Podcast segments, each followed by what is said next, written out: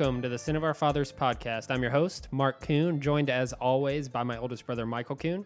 Hello.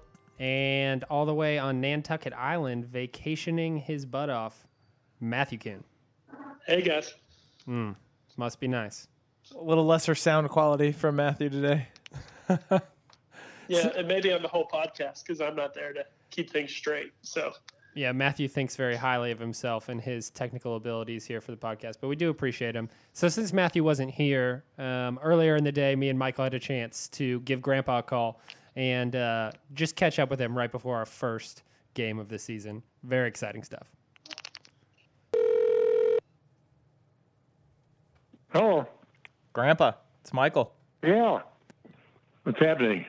Not too much. I'm actually here with Mark. We're getting really excited about the Browns this week, so we wanted to call you and talk about it. Hey, Grandpa, how's it going? you just caught me. I was just about out the door. What do you want to talk about? Well, it's it's a real Cleveland Browns football game this week. I wanted to know yeah. how you're feeling about it. Well, I'll tell you, they, they probably couldn't have a tougher game to start with. Uh, they'll probably have their hands full with uh, Pittsburgh. Uh, I my gut feeling is that if they win four games, to be that'd be a great season for them. And I don't think they're going to start with beating Pittsburgh, though. Uh, I have I have a lot of uh, I like the way Mayfield has been playing. I I think that I think that he's going to probably take over Taylor before the season's over. I really do, because I think I think he's uh, more accurate. Um, he's he's not eh, he's he could probably throw some some deep stuff, but he's you know that's probably well neither can Taylor. He can't throw anything deep either. But Mayfield is a probably could, and he's he's more accurate. That's and I don't think he can do anything get anything better than having a quarterback that's accurate. You can have these guys that can throw the ball out of the ballpark, but you know they they're scatter shot. You know it could be any place. so. I, I absolutely agree, Grandpa. So you're saying four wins for the Browns is a good season? That's like I think so. We're knocking it out of the park with four wins. Is that your is that your guess? Is that your? I'm going to hold you to whatever that you say here. What is your official? Yeah, I, I I'm going to give them four wins and uh, I, I think that's that's probably conservative. They might fool us. I think you're burned from last year. What did you say last year? Like seven wins or something like that for the Browns last year, and they're infinitely more talented this year. And you're saying four well, wins. anybody can make a mistake. they were very close to winning some games. They made some dumb decisions every time they got into the red zone uh, they'd fumble the ball away, throw an interception, they'd screw it up. But they had they had very good chance of winning the two or three games last year. I don't know about this. Uh, uh, what's his name, the, the, the defensive back, the, the guy that's just coming out of rehab. Uh, his name? Josh Gordon.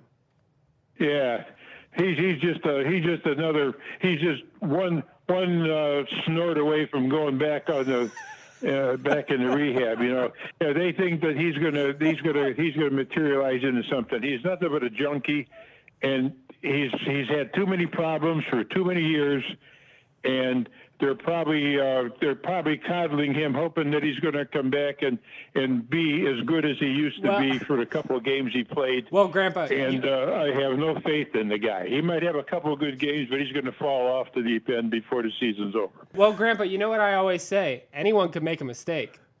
I think I just said that. well, look at look at he didn't even report the training camp because he was still trying to still still trying to get clean. So he was still he was still snorting stuff even the start of uh, training camp. and also, I mean, this guy this guy's one snort away from going off the deep end again. uh, okay, I want. Oh, jeez. Huh?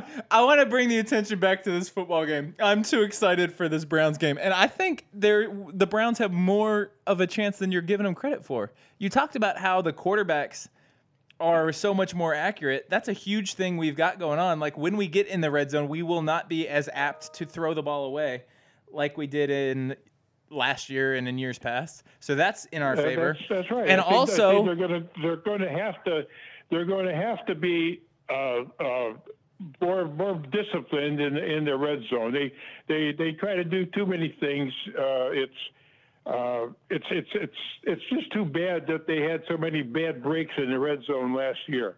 Uh, you know, you get these quarterbacks. Some of them they they they, they hold on to the ball too damn long and you you you can't do that. You you hold it. You don't get rid of the ball right away, you're done. You know. Here, here's my other thing. So we're, it's also a home game, which is always better to be playing in Cleveland than in Pittsburgh.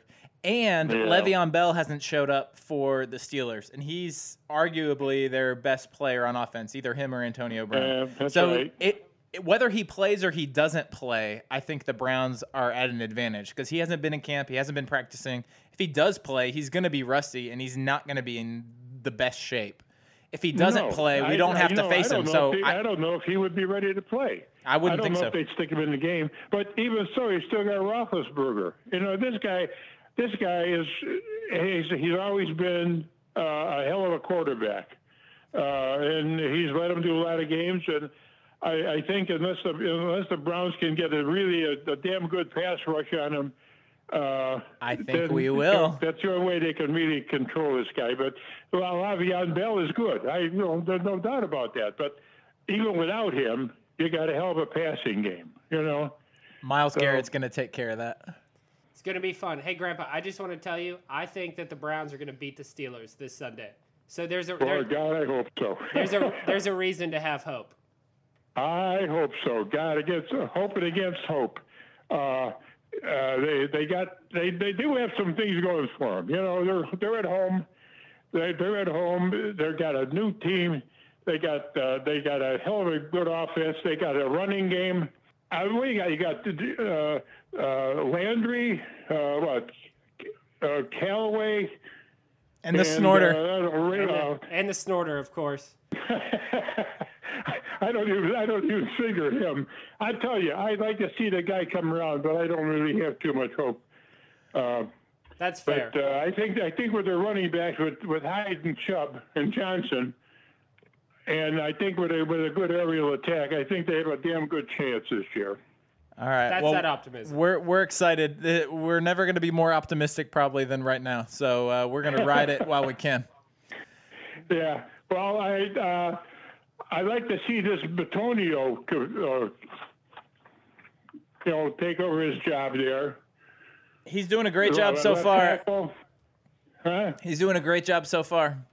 So Yeah, we're feeling good he's about got it. Some big shoes to fill, but uh, I, I think that he's going to be all right. I agree. Us too. Hey, Grandpa, um, I just wanted to say I got your birthday card and I really appreciated it. Thanks for remembering me. oh, good, Mike. You're welcome. Yeah. All right. Well, it was good to hear from you, Grandpa. We love you. Uh, we can't wait to watch the game love with you you in guys October. soon. I'll see you soon. All right. See you, Grandpa. Go Browns. Go Browns. Go Browns. Browns. so long. Bye. So, just for all you listeners, in case you don't know, um, it was my birthday recently. I'm Mark, um, not Michael. He sent me a card. He addressed it properly to Mark, um, but he must have forgotten that he had done that.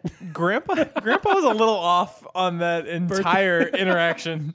He couldn't think of Baker Mayfield's name on about three different occasions. He was having a hard time coming up with Josh Gordon's name before he completely like torched him. Railed into Josh Gordon. Grandpa, not much faith in Josh Gordon. It made me laugh. It was not the best take, but it was very amusing. There's no doubt about that. It was not kind, that's for sure.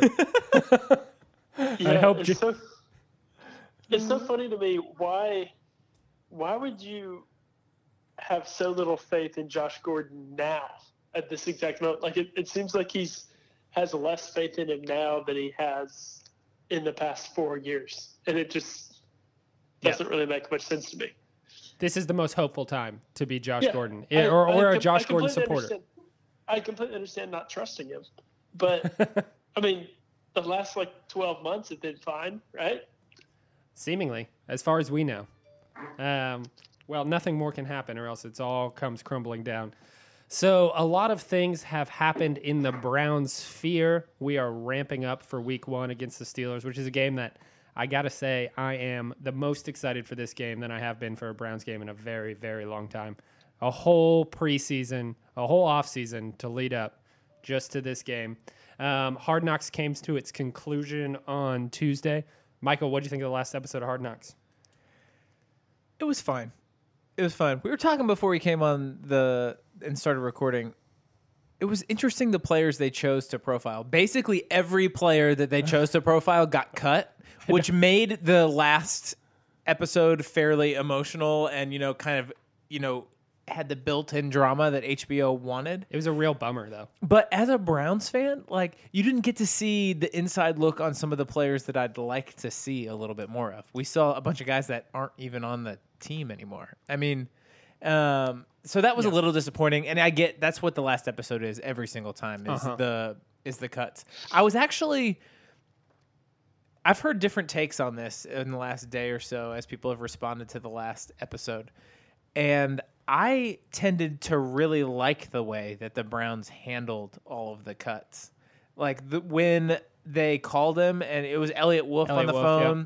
Giving them a call and he basically hinted that they were getting cut so that they didn't have to wonder am I getting cut or The am I whole making way the team? to the facility. Right. He'd Yeah. say unfortunately we need you to come into the Yeah. facility today No, I do think that's great. uh, you know, I, I appreciate that. Like, I would want the more straightforward approach like that rather than people showing up. Hawkins, Andrew Hawkins on the Tomahawk podcast that came out today was saying that he thought that was ridiculous and that Eliot Wolf needs to refine his like deal. And I was like, no, that sounds like exactly how I would want it to be mm-hmm.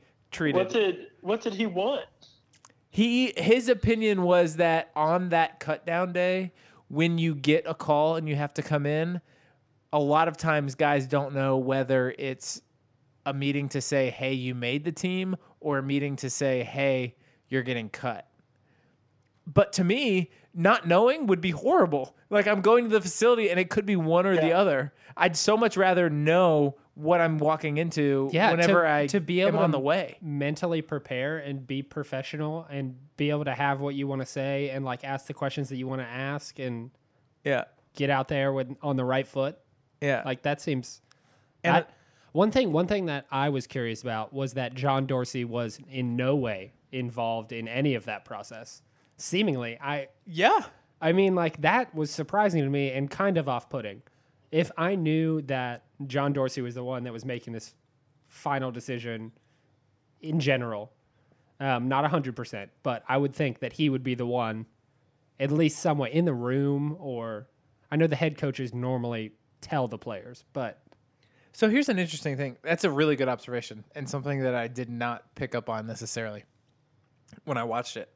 I wonder though, it, it seemed like they all were carrying out a piece of paper that was like their agenda, like what I'm doing.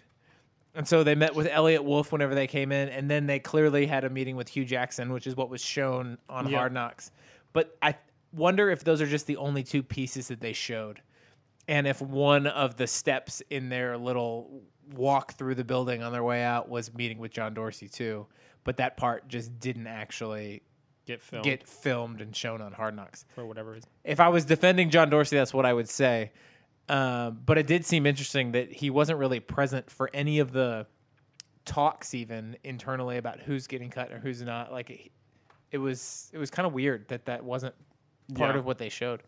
I feel like from previous seasons, if I remember, that the GMs were involved. I mean, I remember the when the Falcons were on Hard Knocks, and Yeah, they'd be Mike in Smith- Dimitroff's office, and Mike Smith would be in and there Mike too. Smith would be the one basically doing the talking, but they were in Dimitroff's office. Uh, but he was sitting right there at his desk, there to kind of chime in or answer any questions or give his two cents or encouragement, whatever. I remember that season specifically too, and I remember how awkward those meetings were oh, because Oh yeah, because it was Mike Smith sitting awkward. there Yeah. and he's a little awkward, but it was like also just the three person dynamic where it was like the one player with the GM and the head coach there. And it was like unclear of who should be talking and who had the final. It was just, there was tension all over the place. I was going to say that I thought Hue came off really, really well in all of those meetings. He didn't beat around the bush. He Yep. didn't like, he said positive things about the players, but he didn't say things that were false. That- Like, yeah, and that's where Hue Jackson thrives, and I think that's been a, a benefit to him. And maybe the only thing that he does really well is the the one on one relationships with players, um, and being able to talk to them in a relatable way. He he doesn't really do it with the media, and he doesn't. I, I don't see it when he's in front of a group, but when he's sitting down with a single individual, it seems to get a good response. Mm-hmm. That's the players' coach. Uh, to your point earlier, Michael, that every single player that Hard Knocks featured ended up getting cut. That I don't think was their intention because they followed. Um, Nassib and Nassib Orchard. and Orchard, uh, obviously hoping that one of them was going to stay, and the, like like we thought too. Right. Like we definitely thought one of them was going to make the team and the other one wasn't, and they followed them both, and they ended up both getting axed. Um, what did you think about Hard Knocks the season as a whole? So we we been wildly anticipating this um, since it got announced that the Browns were going to be on Hard Knocks. Um, what what what do you think, Matthew? Well, I'm just kind of disappointed. I was, I mean, I get my expectations were so high coming into this because the, I'd never seen the Browns on on Hard Knocks, and so perhaps impossibly high. Uh, ultimately, my disappointment is in who they chose to to highlight because I think there's so many interesting characters on this team, and I don't even care that the people that they chose to highlight all got cut. I just think there has to be more interesting people on this team. Who did you want to see more of? I mean, I going into the this hard knocks before it started, I said I was interested to see more about Njoku. Um, I would say I, I know for a fact that Ogunjobi has a super interesting story. Yeah, he didn't even um, and how he, appear. how he made it to the NFL. Like, and I don't know anything about him as a person or personality, but like, there's just so many interesting people. And then the getting the behind the scenes on Josh Gordon story, like he hardly appeared, even when he came back. It's it's just a weird, oh, a weird like um, production decisions, editorial decisions Here's- made by the Hard Knocks team to feature Devon Carl Cajuste, Nassib and Carl Nassib Nate and Nate Orchard Orchard. and, like Cajuste. Those were like the main three, and then they talked about people that are actually on the team now that they talked about are Baker Mayfield and Jarvis Landry.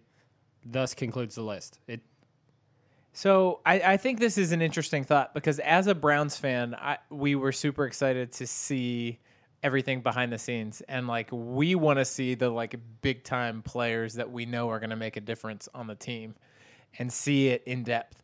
But HBO is making a show for the general public. They're not making a show for the Browns fans. So I think it's a lot it's a lot harder to watch this and be satisfied with the content of what you get when you're watching as the fan of that team. we know too much Yeah. already. Yeah.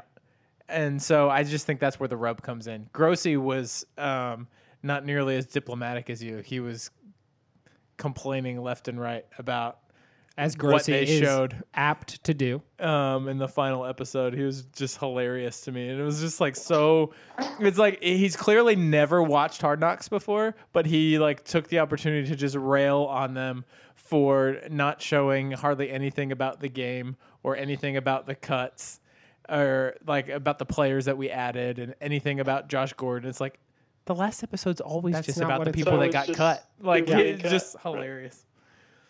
So It's a drama. Like it's about like focusing on these players and what it's like to be an NFL player on the bubble. Pretty much. Like that's what the entire show focuses on.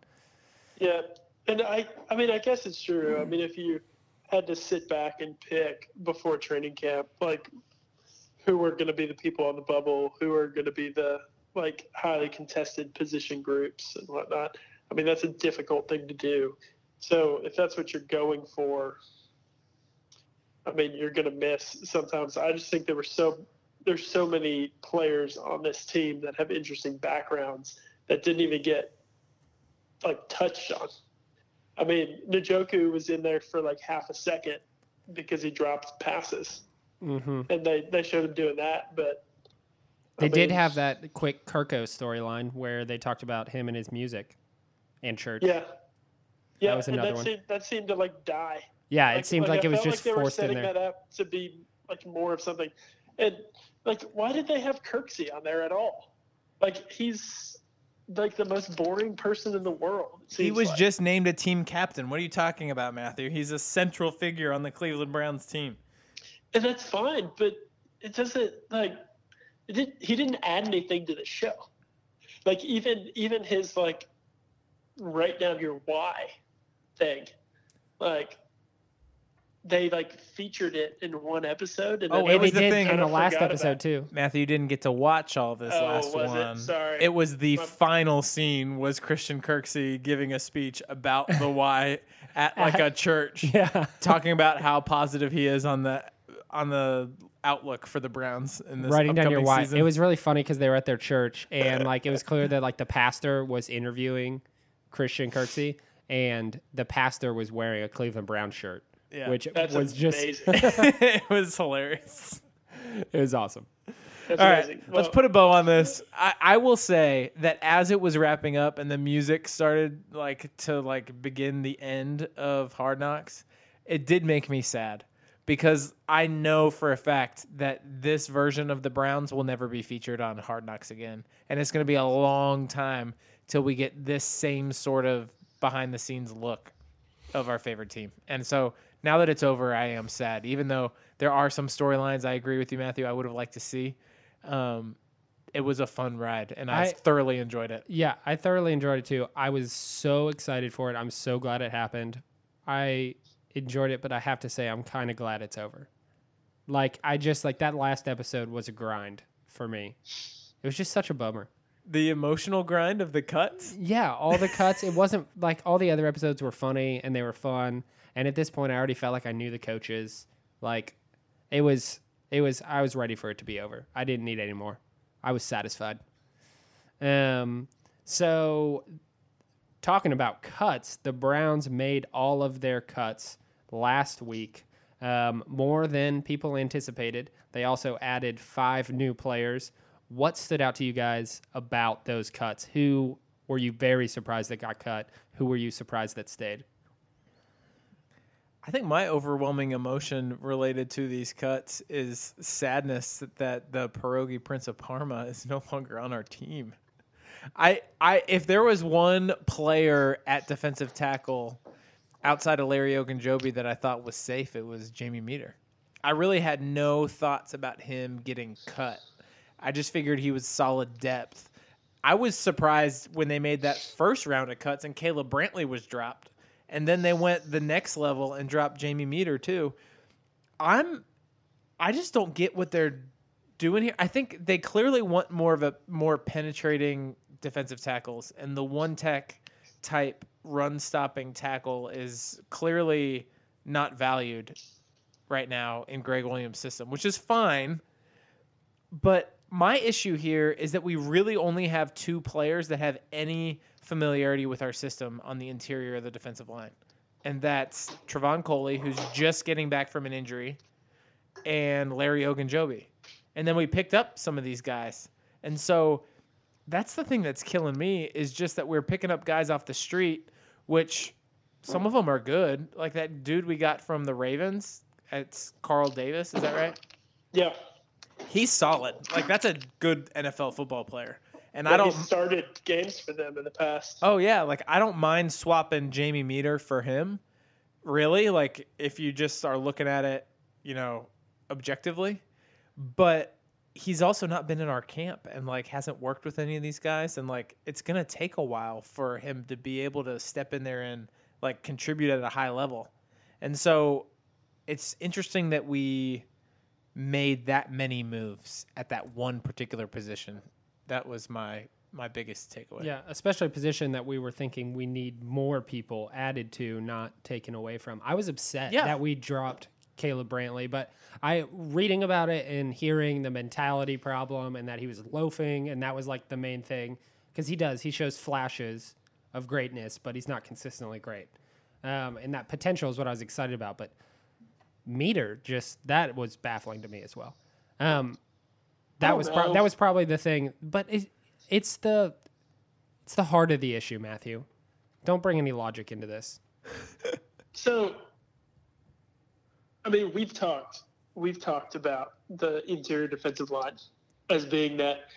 I think it was last episode we talked about how surprising it was that nothing had been done to address that position group um, this offseason. It wasn't great last year. We got rid of Shelton and didn't bring anybody in uh, noteworthy. Um, outside of the draft, outside of free agency, this is the first chance we've had to actually address that group. Um, and so when it got bypassed in free agency, because there really weren't many options, but they got bypassed in the draft because things just didn't fall that way or they chose to go in different directions. Because they This took freaking Chad Thomas instead. Yeah, I mean, and don't get me wrong, I'm not going to defend the Chad Thomas pick, but uh, given where they were, this is the first opportunity they had to, to upgrade that group. And I don't think anybody was arguing that that group was great or solidified. So I'm I'm not that surprised that we got rid of guys to take a chance to upgrade that that spot. But I Um, didn't feel like they had to get rid of all the guys that they did in order to upgrade that that particular position. I don't know. Well, well, I mean, you're going to have to, unless you're going to get rid of a guy like Chad Thomas, which I, I mean, I'd be fine with cutting bait on, but that probably isn't going to happen if you go and spend a third round pick on a guy. You're not going to give up on him that quickly. Um, and uh, to be honest, I, I've always appreciated Nassib and Meder, but these guys are replaceable Yeah, like they're just re- on just on just on a talent level. So you you can't really get caught up and upset about replacing replacement level players um, to take a chance on getting getting some guys that are better. yeah. No, I, I agree. If you look at it objectively, they are replacement level players. Carl Nassib had pretty much definition. reached his ceiling. Yeah, And- Al- and I hope- although I, hope- will, I will say there was a play in Hard Knocks this last week that Carl Nassib absolutely destroyed. Absolutely destroyed one of our left tackle. Do you remember or right tackle? You remember who it was, Michael? Uh, it was Greg Robinson, Yeah. and, And- it was embarrassing. It was actually. very embarrassing. He picked him up And I off the ground and put him on his back. I hope Nassib can find another spot um, in this He league. did. Maybe in a He di- did. He's maybe on the in a Bucks. different defense. Did he sign with the Bucks? Yeah, Yeah. he got picked up by the Bucks. Okay, good. I mean, I, th- I think he's a, a decent player in this league. I don't I don't think that he's garbage in out of the league, and I think Meder's a useful player too, and he'll find a spot. Um, but where we're at, where we're going uh, with the other guys that we have on the roster, I think it makes more sense to bring in a guy like Carl Davis or Odenigbo. Is that how you say his name? Yeah, but he's not an Uh, interior guy. He's an end. He's an end, yeah. No, he's a three tech. I thought. No, he's no. He's listed the, at end. the three tech is the guy we traded for from the Saints. The oh, that's right. yeah. That's right. So the two guys we really added at the Lawrence? defensive tackle, Devaroe. Lawrence. Devaroe Lawrence. Devaroe. I I'm it's excited Devaroe. about that guy. Yeah, I- that makes sense. No, I'm cool with him. It, it the way I look at this is Carl Davis was the took Jamie Meder's spot, and Devaroe Lawrence took Caleb Brantley's spot. That's Yeah. that's pretty much what it looks like to me. And Devaroe Lawrence seems like a, a much better attitude type player than Caleb Brantley with a pretty similar skill level. Is Yeah, is what it seems like. yeah, a guy who wants it more Yeah. for sure. And I think that that was more, uh, and you've seen this over and over again with John Dorsey's decisions on this roster. He doesn't want a guy like Corey Coleman who doesn't have the best attitude or aptitude for being on the team. Yep. I mean, like, he just wants guys that want it and are going to do what it takes to make it happen. And Yeah. I think Brantley's a guy that got cut because he didn't have that. And Coleman's a guy that got dropped because he didn't have that. And we saw it with Kenny Britt. It was the first thing that um, that Dorsey did whenever he came on as GM. Which I he actually dropped love Kenny that. Britt. I- but Yeah, it's a good It- point. it matters. There's kind of a pattern of Yeah.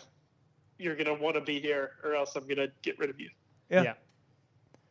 Um, I'm surprised that Willies Yeah. made the team. I'm surprised that we.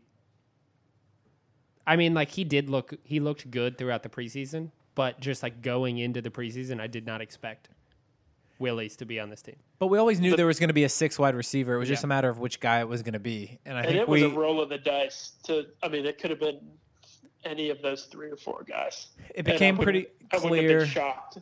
It became pretty clear by the end that Jeff Janis wasn't the guy. He did enough to lose Yeah. the job. I think he probably was the default sixth receiver, and he lost the job. And so then it was like, oh shoot, is it Willies? Is it C.J. Board? Is it you know whoever else is out there? And Board got hurt. I wonder if he would have got the spot if he hadn't gotten hurt in that last game.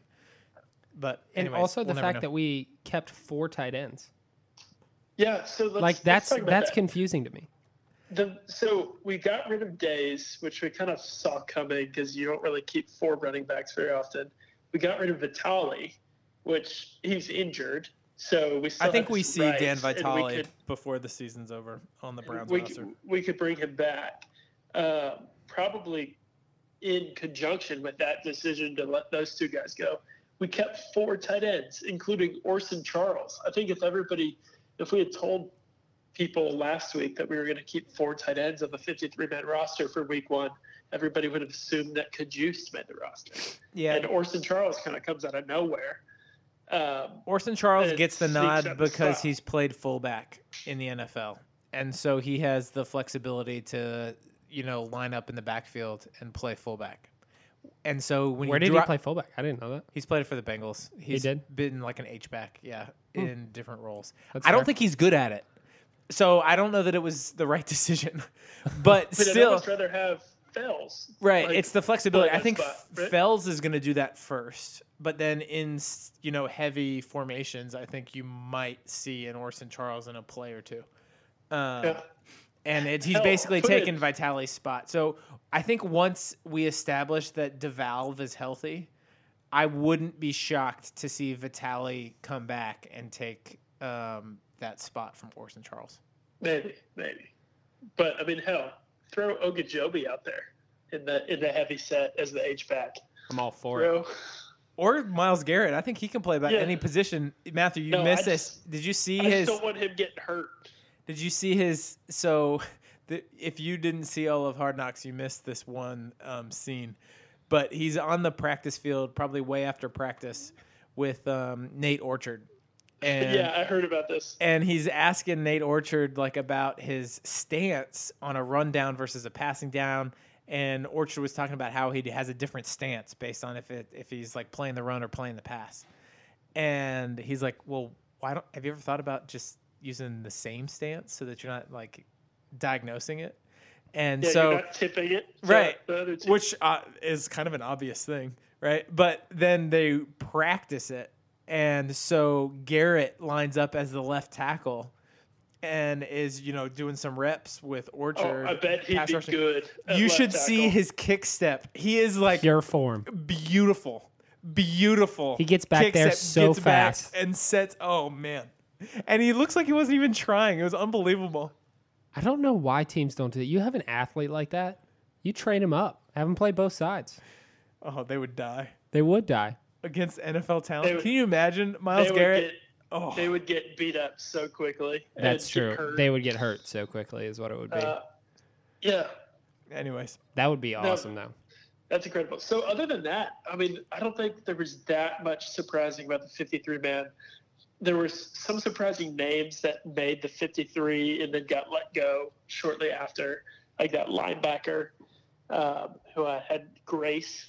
Yeah, Jermaine I- Grace made no I, sense. I honestly didn't even know that he was on our 90 man um, until he made the team, and then but he he got dispensed of quickly in favor of I think Tanner Vallejo. yeah, he's like a he's like a special teams linebacker basically. Cool. Yeah, and then the only other surprise, I guess, is Reiter got let go in favor of this Aaron Neary, who I think came over from the Rams.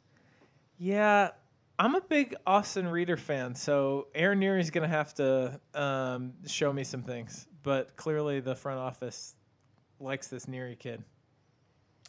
Yeah, I don't know anything about him. But again, it's so Yeah. it's one of these situations where if if it's close, like why don't you just keep the guy that's been in the system? I don't quite understand. Like, do you see this? Ne- I I would hope that they think this Neary kid could be a starter down the line, and they don't think that Reiter has that potential. That has to be it. It's like you see a shelf on a guy, like a ceiling, and you don't think that he can get past the ceiling, so you bring someone else and hope that they have the chance to. Even if mean- they look the same right now, Yeah. that's got to be what it is. I don't see any other. Yeah, I mean, I don't know. Is how long has this Neary kid been in the NFL? You're asking me questions I don't have the answers for, Matthew. You've been on vacation. You've had all the time in the world. Shouldn't you be able to answer this?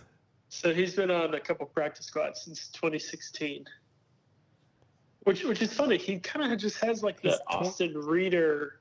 No, like, it's like the same player. path. It's the same Like, player. Like the same dude. So yeah, he's why- 25, so he's super young. He hasn't been in the, in the league long. Yeah, this is my point. Like they're, they Broncos. s- seem like the same player to me. I don't quite get Yeah. why you move on from the guy that's been in your system for a year or two. This is his fourth team in three years, or two years, since 2016. This is his fourth team. Yeah, that's the one that doesn't doesn't make a whole ton of sense to me. But I don't I don't know that we're I don't know that we're losing anything other than just experience in the system. But Mhm. hopefully, if all goes well, Neary doesn't have to play, and it doesn't make a damn bit of difference.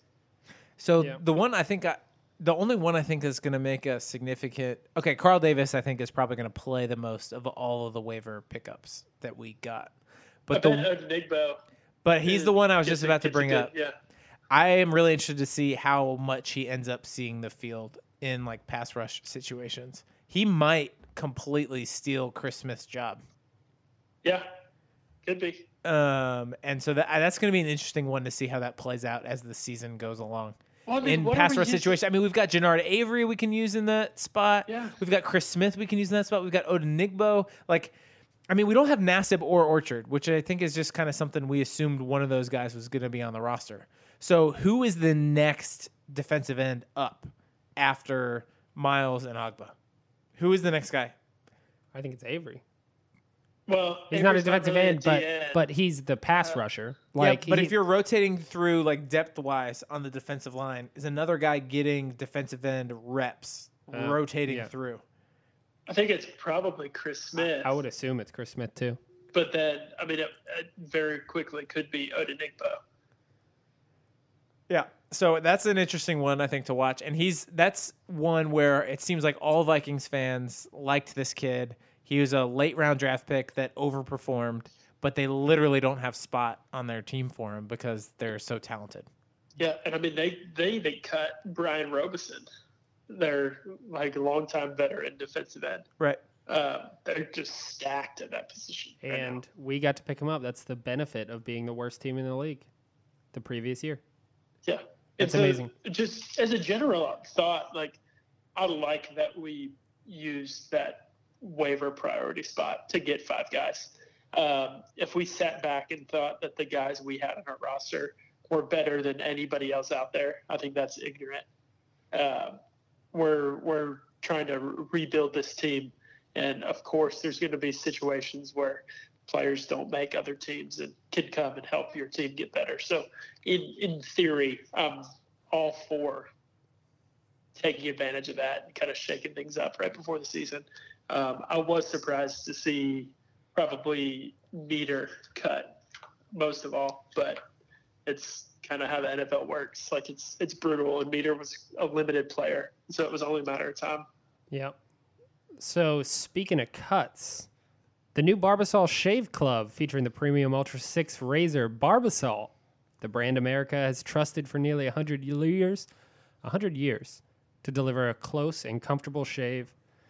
Visit barbasol.com to join the Barbasol Shave Club today. If you want to use discount code Browns, you could save some money at checkout and get $2 off your shave kit order. Use discount code Browns at barbasol.com today to get $2 off your shave kit order. You get a fresh, clean cut, just like Corey Coleman got from the Bills this last week, which made me super happy. Cut, get him out of here. Corey Coleman.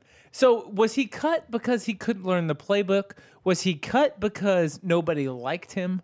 Like I think these are both All equally. D, all of the above. He, oh man, He was cut because he's a tool. He was He's cut because he has no work ethic. he has so much physical talent though. Like he's still enticing to me as an NFL football player. He was cut because he was entitled. He was cut He like already if he's knows, He already knows our offense, right? Like, bring him back. he, he, he doesn't need to learn a new one. I mean, if we had like a major injury to like Josh or Jarvis Landry or Callaway, even, he'd absolutely be the one I would want to have in the room. Oh yeah, no, if yeah, we if we need somebody to come in and actually play a lot, Yeah. for sure. no, it makes sense. Uh, And maybe okay, so there's two ways that he could handle it. He could either come back and be salty as anything, or he could come back and actually be like, you know what, I really need to step up my game. And I'm inclined to think that Corey's a salty one. Yeah, If I had to, if I had to guess, um, Oh, but it would be at, at a very very last minute. And i don't know whether to think that i'm happy that he was cut because we traded away him away for so little. And it just would have been so heartbreaking to see him have like a thousand yard season. That would have been the worst so i guess i like that this is happening but i also don't wish ill on corey coleman per se It'll be interesting to see if he does latch on somewhere. I mean, he can't play on a practice squad. He's played in too many NFL games. I mean, he's and he can't. The the real issue with him is that he has such a hard time picking up the playbook. Mm-hmm. So, like, going to a new team is not like an easy proposition for this guy. and the real No. issue is that he doesn't want to play slot receiver like he he won't like sign on to a team and be like yeah i'll play slot like he's like no i'm a one or two like i f- He might have to sit out this whole season, have a wake up call, and like refresh his thinking on what his NFL career is going to be, and Yeah. make it work somewhere else next maybe year. Maybe he He's can got go. to. Maybe he can go to Italy and play for Art Briles. Art Briles is coaching football, American football, in Italy. Yes, yes. That's he had to go that far to find a team that would hire him. Uh, who plays American football in Italy? I assume a bunch of Italians. But that is it like a professional league I think so. that's interesting to me What do you think Could he's you making? imagine- What do you think he's making as a head coach? Oh, 25 grand? gotta- it's no, yeah, something like that. Some, I mean, it's got to be like Pe- pennies on what he used to make that is wow what a fall hilarious. he definitely could go do that um, and make like five grand um, so with all, with all these changes our team looks completely different than it did at the start of week one i think it's what like 60% turnover from week one Last year, last year. It's absurd. Um, my question to you, Michael and Matthew, is how different would this team be if John Dorsey wasn't here and Sashi Brown was making all these calls? Would would we be in a better place or in a worse place? how different would it be? Sorry, sorry, I'm reading this article about Art Briles coaching in Italy. what's The- so the funny? team- the team that he just um, agreed to join Yeah, went four and six last year in the playoff or in the regular season. Uh-huh. Made it to the playoffs at four and six, and lost fifty to nothing in the first round of the playoffs. Oh my goodness. they need an offensive uh, overhaul, and Yeah. in comes Art Briles. Apparently, so and someone that might look the other way whenever there's uh, There's- off the field issues. there's going to be some offenses. That's that's for sure. There will be some offenses. No doubt. So what Mark was saying before Matthew rudely laughed Sorry. and interrupted. It's a good, Matthew's not even paying attention. it's an awesome question. The question is like, okay, we definitely have a completely different team than we had last year, but how different is it than what we would have looked like if we had stayed the course with Sashi Brown? Right? yeah. And it is interesting to look at how much turnover we've had. The quarterback room is completely new. The wide receiver room is almost entirely new. I mean, the only player we had on our roster last year that is playing in week one from last year, I don't even know if we have any. Because Josh Gordon wasn't on our roster. Rashard Higgins was like on the practice squad at the time. Yep. Literally, it's all Antonio new Callaway, Jarvis receivers. Yep. Our That's corner room is almost exactly the true. same way because of Boddy. Boddy's the only holdover from last year. So I think that yes, I think that ego plays a big part in like John Dorsey's decision to get rid of a ton of people and bring in his own people. And I think that same factor, while I like to think that Sashi doesn't operate under this ego centric mentality, I think that same factor would cause Sashi to keep players that maybe weren't working out the Sure. way that he thought they were going to be. Like a Carl Nassib like a Carl Nassib that he drafted. Those people, I think, would still be on this team because he's like, no, I picked these people for a reason, and I still believe in the reason why I picked them. Yeah, and one thing I think that Sashi gets roasted for is how he handled the quarterback situation. And I think the w- reason he handled the quarterback situation the way that he did was because he knew he was going to solve it by year three and that he was going to make significant moves. So I, I don't know that we would have had three competent quarterbacks like we do now, if you want to count Drew Stanton as a competent quarterback. But we definitely would have had the number one overall pick And as we a would have picked a quarterback. and we would have selected a veteran quarterback of some kind. So we might not have had Tyrod, but we might have had a Drew Stanton and a Baker Mayfield type situation with Sashi, and I have very little doubt that that would have been the case. I agree. Um, but I think the biggest difference is what we were even alluding to before is John Dorsey's attention to what the locker room culture looks like and getting players in that have the right attitude. And I don't think that that was something that Sashi paid Well, no. enough attention to. Well, what Sashi paid attention to was the people that hustled like crazy. Like because you bring in like said about Carl Nassib was one of those guys who you just look at his tape and it's like, okay, he never gives up on the field.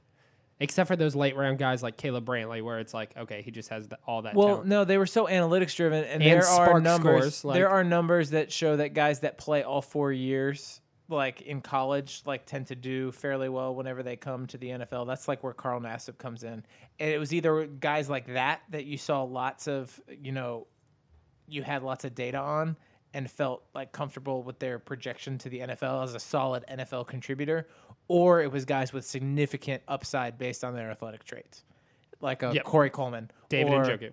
and David Njoku, those type of players. Um, and I think there wasn't enough attention paid to the harder to define qualities of putting a team together, like the attitude and the camaraderie and the um, Yeah, I don't And think all of those- all of those camaraderie pieces. in any way. yeah, and that's why he and Hue didn't get along very well because Sashi was thinking That's all Hue. That's all Hue thinks about. Um, but I do think that this team would look significantly different than last year's team, regardless of whether it was Hue, whether it was Sashi Brown or John Dorsey at the helm. I think Yeah, it would have been a there's- significant overhaul, regardless. Maybe not as uh, drastic. I think I, I agree. I think it would have been significant because this was like the spending time. This was like the time that was always set aside. That year three was the year that we were finally going to start prioritizing winning. Yeah. I think we wouldn't have a Jarvis Landry on our team. Yes. and that's a significant piece that I'm pretty confident Sashi would not have jumped. Yeah, on. I think I think we wouldn't have Jarvis Landry. I th- I don't think we would have gotten rid of Taylor. Um, traded him to Arizona for basically nothing. I think there's a couple corners that we probably wouldn't have signed. I think Uh, Sashi could think- have convinced Joe Thomas to not retire. Maybe. I, th- I think Kizer would still be here. Uh, yeah, that's what I think too. I think I it would have been. Kizer, a- a, a veteran QB, and the rookie and quarterback. I agree. Yeah. Uh, and maybe it wouldn't be Baker, but I think it would be it'd Baker. be somebody. Uh, I still I, I I think it would be Baker. Yeah, I, I think it's hard to argue. I, either way, I wouldn't be surprised if it was if it was Baker. Uh, but I, I think there was going to be roster turnover regardless. I mean, maybe maybe not sixty percent like it like it has been, but I mean probably 30, 35, 40 percent, right? Um, just because that roster last year. I mean, we we didn't deserve to be 0 and 16 with that roster, but it wasn't a it wasn't a ready-made playoff roster either. That just got unlucky. So there's always going to be high volume turnover when you've got a bunch of young players and you're trying to build something from the ground up. Yep. Um, so hopefully someone who's going to come into that wide receiver room, but apparently not starting. Josh Gordon. What do you think about that? That Josh Gordon's not going to start week one. Did you see some of these quotes coming out on Twitter today? That was um, quoting Hue Jackson last year when Josh Gordon was coming in and people were asking the same question, like, will Josh start? And his quote was like, of course he's going to start. He's like the most talented player. Like, why would you even ask me that question?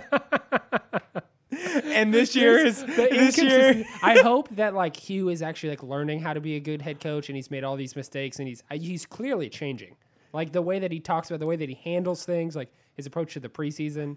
I just hope that he's Yeah. changing in the right direction. Oh but Oh it makes no it makes no sense. It's like on one hand you've got Antonio Callaway getting in trouble and playing every single snap as a punishment, which makes absolutely no sense. And then you've got Josh Gordon with his well documented issues, but he missed camp like trying to make sure that he was in a good spot. Like the team was seemingly supportive of it. And oh, he he's not gonna start. Um, No, the whole thing's So- I- I think to me. it sends it sends weird messages. It doesn't seem consistent. Like It's not consistent. I, I think it's just I think wait. it's hilarious. So the thing that kills me is Hue Jackson always tries to make it like I have the power and I'm making a point and there's a reason I'm doing this. Like don't question me. Yeah, Um which and is the that's most what kills un- me. most unbecoming quality yeah, in a that's leader. That's what kills me because everyone knows Josh Gordon's playing a decent bit.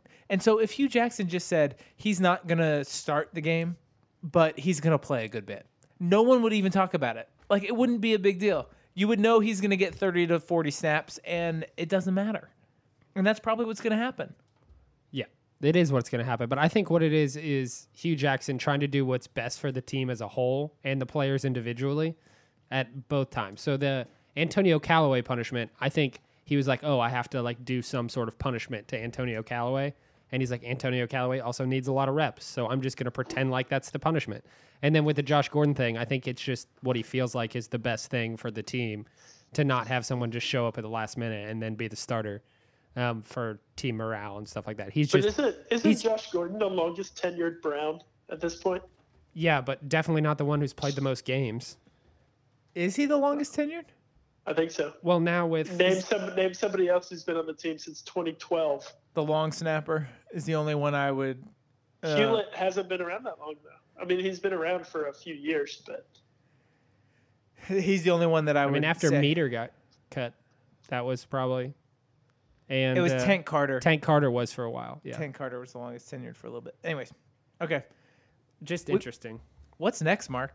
We get to talk about Well, the game, okay. like real football. We do get to talk about the game, real football. It's coming up. We're about to slide into our regular season programming, um, where we have out all sorts of special segments. Um, but before we do that, this is the last game before the first regular season game. the last podcast. The last podcast. No, this is game. It's game time right now, Michael.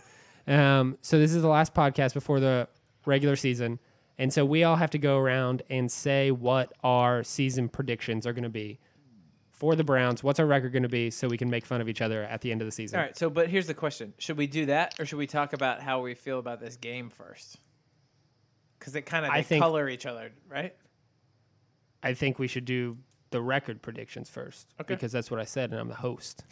I'm doing the Hue Jackson thing. I'm the boss right now, and what I say goes. All right. how dare you question me?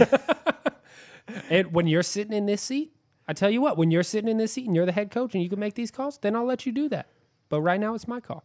Oh, Hue. That's what Hue would say. So the record, Grandpa gave us his projection, which cracks me up that the team Four is so 12, much. right? So he said four and twelve, which is probably not. Uh, it's a probably a pretty reasonable projection. I think Vegas has us at like five and a half or something like that right now. Yeah. So okay, that's fine. Four is fine. But last year he was so optimistic, and our team this year is so much better than it was last year. Like Far and away. it's just funny to me. Anyways, Matthew, I want to hear your thoughts first. I'll go second. It's tough because it's hard to know what to expect because on paper the roster is so much better, but there's also been all that turnover that we've talked about. Uh, we've got obviously the best quarterback situation we've had in a number of years, if not since like 1996. So you've got to feel good about that. But it could also be in flux throughout the season. I mean, we might see Baker Mayfield take over the reins at some point. Um, I think our schedule's tough. That's I the mean, part that kills me. especially especially the way we're starting out the season at versus Pittsburgh and at New Orleans. Uh, but it it always plays. The NFL is a weird thing where teams fluctuate year to year and a schedule that looks tough before week one. Maybe at the end of week 17, you look back and you're like, man, that was pretty pretty cupcake schedule. Um, I already feel that way a little bit looking at our yeah, at our from when schedule it came out. from when it came yeah, out. absolutely. So Uh, I remember thinking those first four games were so brutal, and yeah. And like the, we only had one doesn't seem that chance to win in was like week three against the Jets, and now look at the Raiders. Like the Raiders are our week four game. Like I think the Raiders are going to be one of the worst teams in the NFL. I have no Yeah. reason to believe they're going to be good, Yeah. So, with, uh, especially without Khalil Mack. I mean, it's just crazy now. yeah, there's a lot of things moving. I like I like what our defense is doing. I believe that we have the the, the key pieces in place to to have a solid defense um, at all three levels. Um, our offense is vastly improved. Should be at least talent wise. I, I, I don't think we're going to make the playoffs. I don't think we're really going to, at the end of the day, be challenging for a playoff spot. But I think we can go seven and nine. Seven and nine. All right. Seven and nine. All right, can you name the wins though? Like, have you actually looked at the roster and found seven wins? Because that's the part that's really hard for me. Here, I'm gonna name. I'm gonna, I, I'm not gonna name games that I think are. I'm not gonna pick definite wins, but here are the games I think we can win. Yeah. Uh, week one, Pittsburgh. Three against the Jets. Four against Oakland. Uh, I think the Ravens are beatable. I don't like the Ravens at all. I said that every year, and then they're always like fine and just destroy us. But uh, the Ravens uh, looks like week seven at Tampa. Yep. Uh, so that's four or five. We've got the Bengals. We can beat the Texans. Can we beat the Texans? I think so. I don't know. You It's- think we could at beat the Houston, Broncos? so- yeah, think we could beat the Broncos. Look, I the think we could beat the Broncos- Broncos before we beat the Texans. the Broncos. Case Keenum is don't not a good quarterback. Great quarterback play. Like, Their defense is good, but And their defense isn't as good as it used to be. it's yeah, not but as good it's as it used to be. still a good defense. It's probably better than ours, but Their secondary is not as good as it used to. Like they've got their like strong pieces have kind of whittled away over the last two Yeah. years or so. Panthers Yeah. are so hot and cold. I don't know. Maybe something could happen. Okay, See, I but but part of the reason is I don't believe our division is that is as strong as it was. Like I, I look at all the games in our division except that week eight game at Pittsburgh, and I think, you know what, we've got a chance to win that.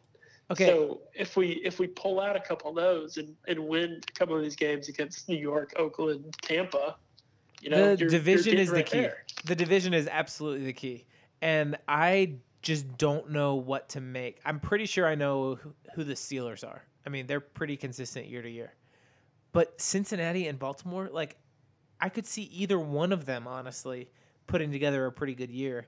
And if I had to put a bet on it, I would say Cincinnati before Baltimore. But the Bengals, the reason they sucked last year is because their offensive line was terrible. And they're not like drastically better, but their first round pick was a center that's going to help them on the interior. And they picked up a decent, like, replacement level, average left tackle to start on the offensive line. And I just, they have enough skill position players on offense to make it work. They still have Andy Dalton, but their defense is solid. Like, uh, the Bengals like aren't a pushover, and I think that if we, I don't think we can look past them. And so I, the big swing to me is how we fare within the division, because the the divisions we match up with are tough. We we face the AFC West and the NFC South, and all of those teams pretty much are solid. Yeah. I mean, it's But just I, I also don't like Kansas City. I'm looking at Kansas City in week nine. I, I'm not a believer in Pat Mahomes. their defense is going to be rough. I don't think their defense has much to speak of at all on that team. No, it's gotten stripped. I mean, you've got Eric Berry, who's survived every affliction known to man. I mean, he's probably like invincible at this point. Um, but outside of that, I mean, Justin Houston seems like he's always hurt. Tamba Hali's not there anymore. Um, Yeah, just- they got rid of Marcus Peters. I mean, like, I just don't like that team. Like it, it's a it's a bunch of risks, right? It's Sammy Watkins, it's Tyreek Hill, it's that Pat team all comes Like, down to really how know- Pat Mahomes does. yeah. it's really that's what it comes down to. If Pat Mahomes can keep them afloat and um, run that offense, they'll be in decent shape. So going through going through the schedule, I see twelve.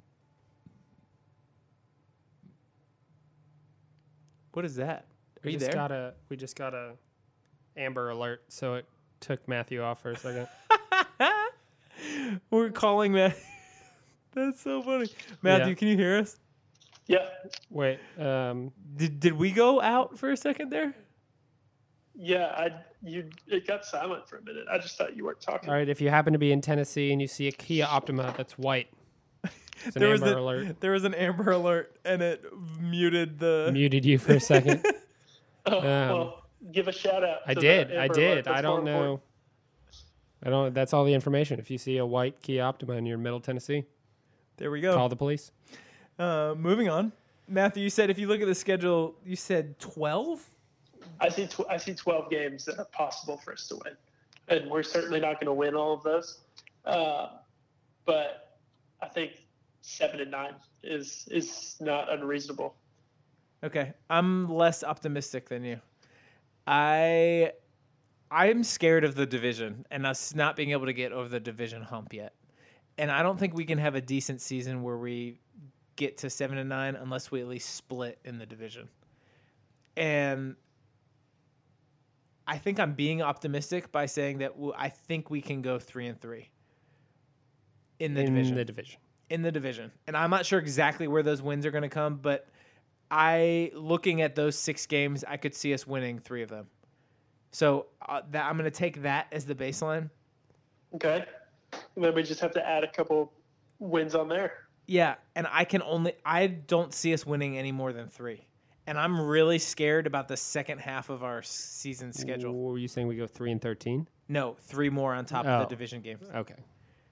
So I say six and ten is my projection. But here's the thing: the wins that I see are on the first half of the schedule. It's the Jets It's and the, the, Raiders. Jets and the Raiders, Bucks.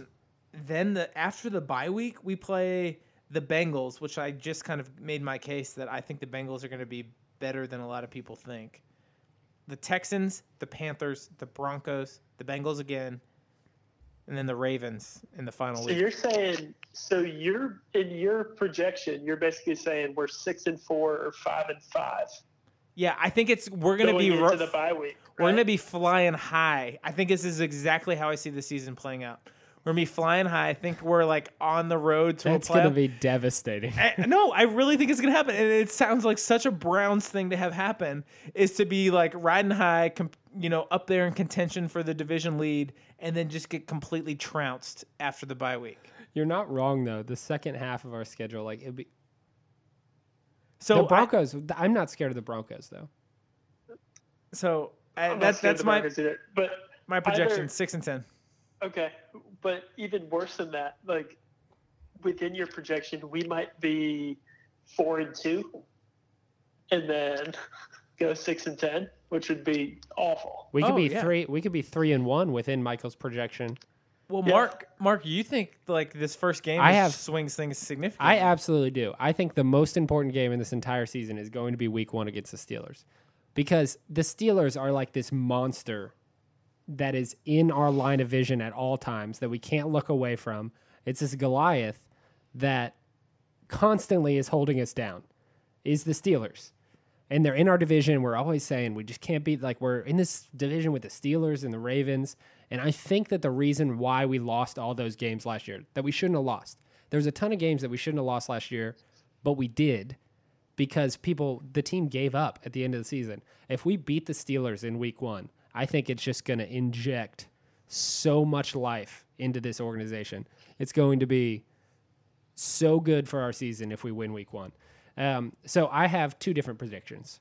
Um, I have if we beat the Steelers week one, I'm going to say that we go eight and eight and barely miss the playoffs. Um, if we don't beat the Steelers, then I think we're gonna go like three and thirteen. Wow. That's a big swing. 3 and 13? You think they're that bad? I don't think we were that bad last year, and we didn't win one single game. So, and I, I really do believe that it's a mentality thing. And we, towards the end of the season, we just completely gave up. weren't we didn't believe that we could win games that are close at the end, and that takes a mental toll on you every game towards the end when you're thinking, "Oh, here it is. It's happening again. We're going to lose again. It's happening again. We're going to lose again." It it's a real factor. And I think if we beat the Steelers, then we will have gotten the monkey off of our back and we'll be able to play free and listen to everything that everyone's been saying about the fact that this team has talent and this team actually can win games and they'll actually start to believe it. I think the hardest thing about making projections for the Browns for the season is that we actually have decent quarterback play, and we don't know how to make projections for the Browns when they have what that looks decent like. quarterback play. Like we don't have any frame of reference for that. No, it is true. Tyrod Taylor took the Bills to the playoffs last year. So Well, I, and, it's and so here's the thing. Here's the thing to support my my optimistic viewpoint. We were supposed to win three games last year. right. Um, statistically, like looking back on it, I have to think we're four games better than what we were last year. As a- Four as games is a huge jump, though. Like teams don't jump four games better very often at all. I don't know. They do it all the time. The, the, The Jags, Eagles the Rams, like, the Eagles were Eagles. picking at the top of the draft. Those people have ago. good coaches. Yeah, sure, but Well, we have some decent coordinators, or one. yeah, our, our our our coach isn't calling plays anymore, so Can I- functionally, like he Speaking- shouldn't be hindering us. Speaking of coordinators, I want to put Amos Lee on the dartboard right now. Yes. I already can tell that our special teams are going to be miserable. Our special teams terrible. We don't have the people either. Like I know Peppers was a good return man in college. He showed nothing, and maybe that's the special teams coordinator's fault. But he doesn't even seem like he's fast enough to like run No, away. he shouldn't be returning punts. But I'm not even even so worried about like the skill position players. Like our coverage blows in special teams, and like that's all coaching. I kind of just want them to can Amos Lee and let Josh Cribbs run the show. I feel like we'd Might be as so well give him better. a try. Might as well. It'd be better. Can we also talk about Amos Lee? Like, what? That's not a football coach name. That's like uh that's like a folk country singer name. Yeah, or like an author. Or like, yeah, an author. He's got a beard. He's got no authority, no respect at all. Amos Lee. Um, All right, so we're on the record. we're on the record. Everyone, we got our predictions. I put two out there just to like cover my bases, so I could say that I'm right at the end of the season if one of the two happens. And Grandpa's the most negative of all of us. Well, I said, what did what, Grandpa said four and twelve. I said three and thirteen if we lose Oh, the Steelers yeah. game. So I don't know. Um, so we obviously have finally dun dun dun dun. It's here. Week one, Browns versus Steelers. The moment we've all been waiting for. What do you think happens, Michael Kuhn? I mean, we played them tough the last handful of times we played them, not even just last year. I love the fact that the team in Pittsburgh is pissed off at Le'Veon Bell. I just like that they're potentially um, distracted by that situation. I like that we don't have to play Le'Veon Bell at his best, regardless of whether he shows up or not for the game on Sunday. I think the fact that we're playing at home helps. I mean, if you remember last year, the reason we lost that game is because we had a punt blocked and they recovered it for a touchdown. Like we would have beat them if that hadn't happened early in the first quarter. Week one. Who knows how many Yeah. games we would have won if I we had to beat them. week one. I Sure. and that was with DeShone Kizer as our starting quarterback. And so that was in Cleveland too. Like I just think it's definitely in the cards for us to win. I don't know that I I'll save my actual pick for the very end when we're making our picks. But I I think it's going to be a darn close game. And it definitely wouldn't shock me if we win. Um, I feel pretty good about it. The interesting thing is going to be the Todd Haley knowing Pittsburgh a little bit and scheming against that. And I wonder how much of an advantage that gives us, if any. So it's yeah, I think that it probably would give us an advantage because he knows the players and he knows players' weaknesses and he knows things to exploit.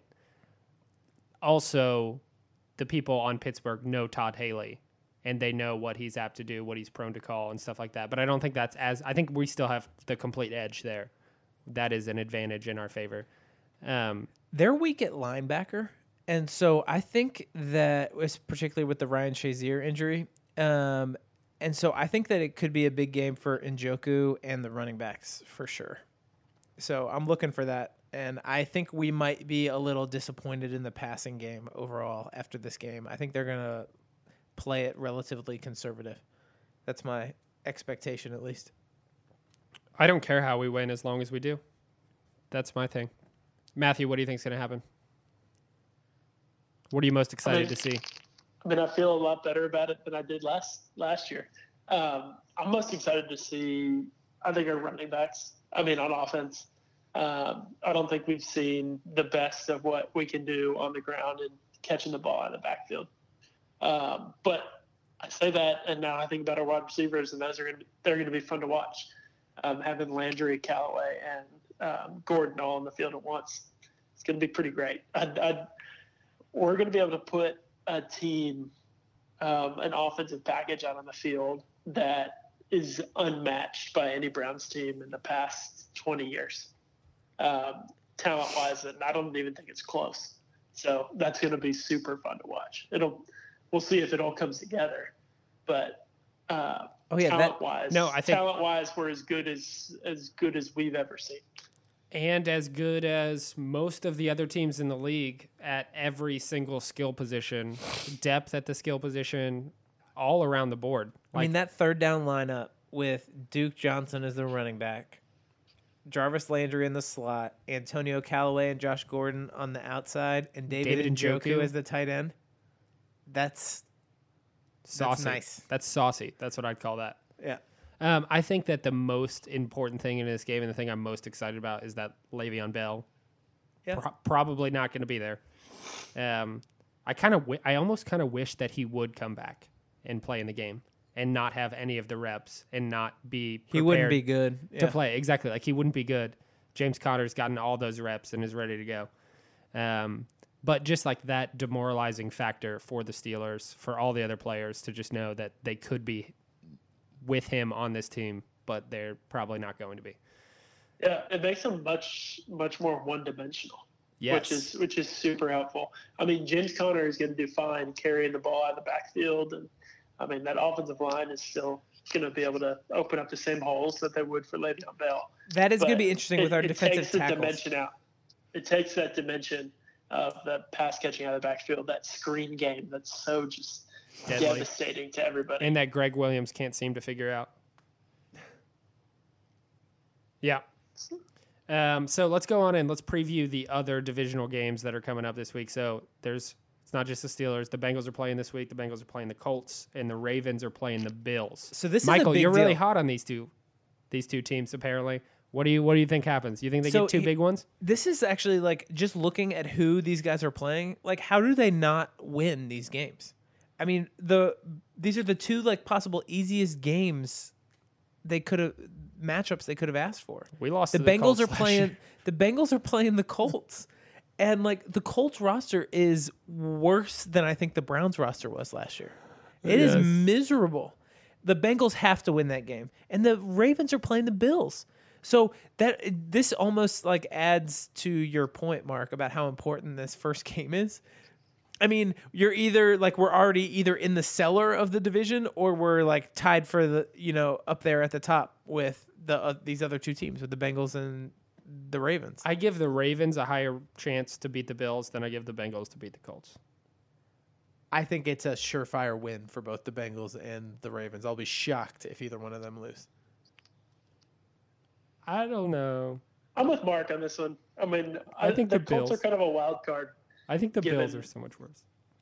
Yeah, the Bills are the worst team in the league. Yeah, I wanted I wanted so Uh, bad. That's one thing that would be different if we had Sashi Brown. We would have the Bills first round pick next year, and it would be the That's true. first overall pick.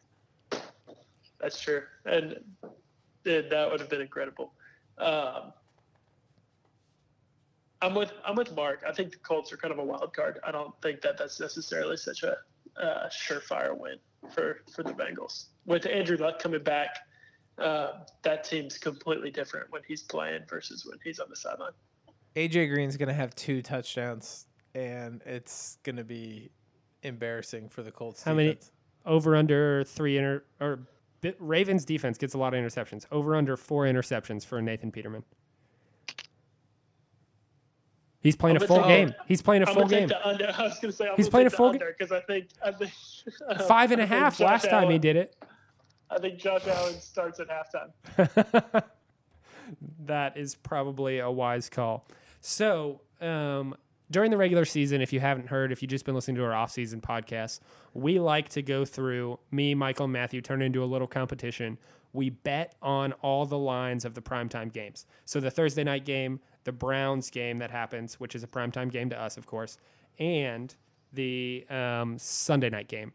Um, so Michael reads off the lines. He does that dirty work every single week, and then we all bet, and then we add up the score at the very end of the season, and we see who won. I don't even remember who won last year. It's not really important. Um, I but, remember. Um, so we'll just move on. Um, so who do you who do you have, Michael? It is a clean slate though, so there's no reason to dwell on the past. Um, are you gonna are you gonna bet with your coin going forward? I will say, if you are just a new listener, um, I wasn't doing so hot at the beginning of last season. I'm not gonna lie, and so I instituted a new strategy. I realized I would be doing better if I just randomly guessed by flipping a coin. So that's what I started doing, and I immediately started doing better. It was awesome. it was amazing how that worked. So w- I- I'm interested to see what strategy you employ. But the way we do this is we go game by game and we go around. And so the first game's Thursday night, Atlanta at Philadelphia. The current line is Philadelphia favored by one, which is super interesting with Carson Wentz being out, Nick Foles not looking very good this preseason. Um, I personally can't wait to watch this game. Matthew, what is your pick? Are you taking the Philly side or the Atlanta side here? You know, I can't believe this Eagles team. I, I can't believe Nick Foles won Super Bowl MVP because ever since in the preseason he hasn't looked good at all. Um, I've got to take the Falcons. I think the Eagles are going to kind of come off this this Super Bowl hangover a little bit. I like the Falcons. Falcons are a good team, good offense, going to put up points. The defense is improved. Um, I'm going to take the Falcons in this game. That's essentially a push. All right, Mark, what's your pick? I'm going to take the Eagles. They're the reigning Super Bowl champion. And um, specifically the fact that they've proven time and again that they can win when they're missing pieces. Throughout the entire playoff last season, Nick Foles played amazing in the playoffs, played amazing in the Super Bowl, won Super Bowl MVP. Just because he's playing bad in the preseason, that's not going to change my opinion of who the Eagles are um, and who Doug Marrone is. I, I just Doug Marrone, Doug Pederson. Doug Pederson, sorry. Um, I just think that they're they're going to be able to win this game, and they're going to win it by more than one point. So I'm with Mark. Eagles. I'm going to pick the Eagles. I think that a big reason why Nick Foles has looked bad is that they haven't had many of their skill position players at all. And they are so good at scheming and putting their players in the right position to succeed. And you just don't do that and show all of your cards in the preseason. So I'm going to rest on what they showed during the regular season last year. And I also just really like the Eagles defense. Um, so I'm going to go with Philly especially since this line has moved. It opened at like a four point line, and now that Wentz is out, I think it moved down all the way to one. So I like the Philly side of this one. Um, and that brings us to the Sunday night game, which is Chicago versus Green Bay, where the Packers are favored by seven and a half points.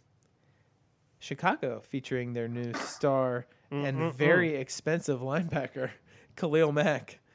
And Green Bay with their very expensive new quarterback, Aaron Rodgers. I Making think- some I- dollars in I this game, those two players are. One of those was a better investment. Uh, I think those were both pretty decent investments, but um, I don't have a problem with either of them, but I would rather have Aaron Rodgers than Khalil Mack on my team.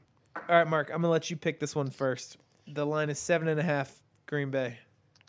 Um, I'm going to go with Chicago. I obviously like Green Bay more, but the line of seven and a half, I think that there's a very good chance that Green Bay just wins by a touchdown. Um, and at the beginning of the season, that's a pretty big line. And at the beginning of the season, you don't really know what you're getting. You don't know Matt Nagy in Chicago. Who knows what's coming? I just the line is so big that I'm gonna go with Chicago. Matthew. Yeah, I'm gonna get. Um, I'm gonna take Green Bay in this. I mean, I, I like the addition of Khalil Mack in Chicago, but it's brand new. I think it's gonna take a while to get the full Khalil Mack effect and integrated into that defense. Um, I think he'll be able to rush the passer early on, but to get um, the full impact that he has will take a while.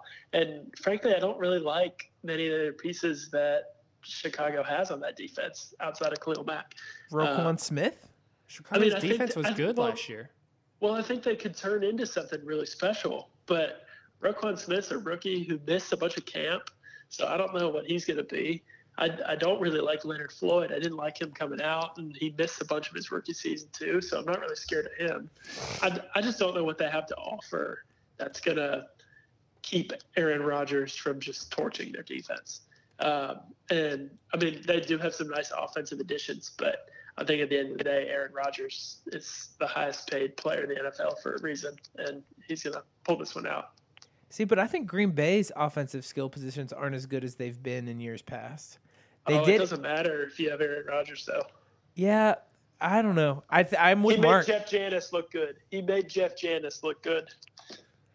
in the preseason, maybe. Um, Jeff Janis never got to play any other time. At any rate, um, I agree. Line's too big. Seven and a half. I'm taking Chicago. Um, so this is either going to swing really heavily in Matthew's favor or really uh, Poorly. really poorly. We'll see.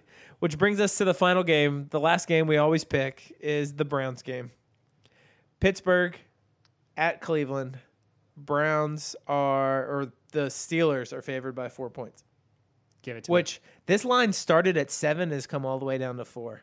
So um, the hard knocks effect is, you Is know, real. It's it's real. Um, I'm, I'll go ahead and start it. I think the Browns are going to win this game. I said it before on the podcast. I'm going to say it again. I don't think that we're just going to lose by three. I think that we are going to win this game. I think that we're so much, exactly like everything you guys were saying, we're so much better than we were last year. It's a new, fresh energy, a new, fresh drive. The slate is clean. Everyone wants to prove themselves real NFL talent, not a laughing stock anymore. Like I can't imagine any more drive to win a game than this game against the Steelers that we have. The Steelers are just coming in and they're playing like they play every game. We're playing with something else because we need to win this game. so Mark's picking the Browns. What you got, Matthew? Yeah, I, I mean, this line started at seven. It's creeped down. Um, Le'Veon Bell's likely not going to play at all, which I think has an effect. And plus, the Browns don't really lose in blowouts. We lose close games. We're always there. So I'm going to take the Browns plus four. Go Browns. We're all there, you can't start a season and not be No. optimistic and pick against the Browns. They might not even win this game, but they're probably just going to blow it at the end if they lose it. Yeah, lose by one, maybe. We're going to miss a field goal at the end. Yeah, no, I'm super optimistic. There's no way I'm starting off this season picking anything other than for the Browns. So go Browns all the way. Strong 1 and 0 start for our Brownies. Let's go. And, and to, to clarify, Michael and I both did not specifically pick the Browns to win. We just we just picked the Browns against the spread. Correct. I picked the Browns to win. Go Brownies. Um, that is going to wrap it up. Um, moving forward, we are going to be recording on Monday nights. So the next night after the game, we are going to rewatch it, watch the footage in depth, so we'll be able to talk about it a little bit more intelligently and bring it back to you play by play. Um, maybe things that you miss, maybe things um, that you want to hear more about. If you want to hear more about anything on this podcast, just let us know. Uh, send us an email, sinofourfathers at gmail.com. Tweet at us at sin of our fathers. Um, or you can just tell us what you want to hear by leaving a comment on our podcast page. Um, everything would be appreciated. Thanks so much for listening, everybody, and go Browns week one. Here we go. Let's go. It's exciting.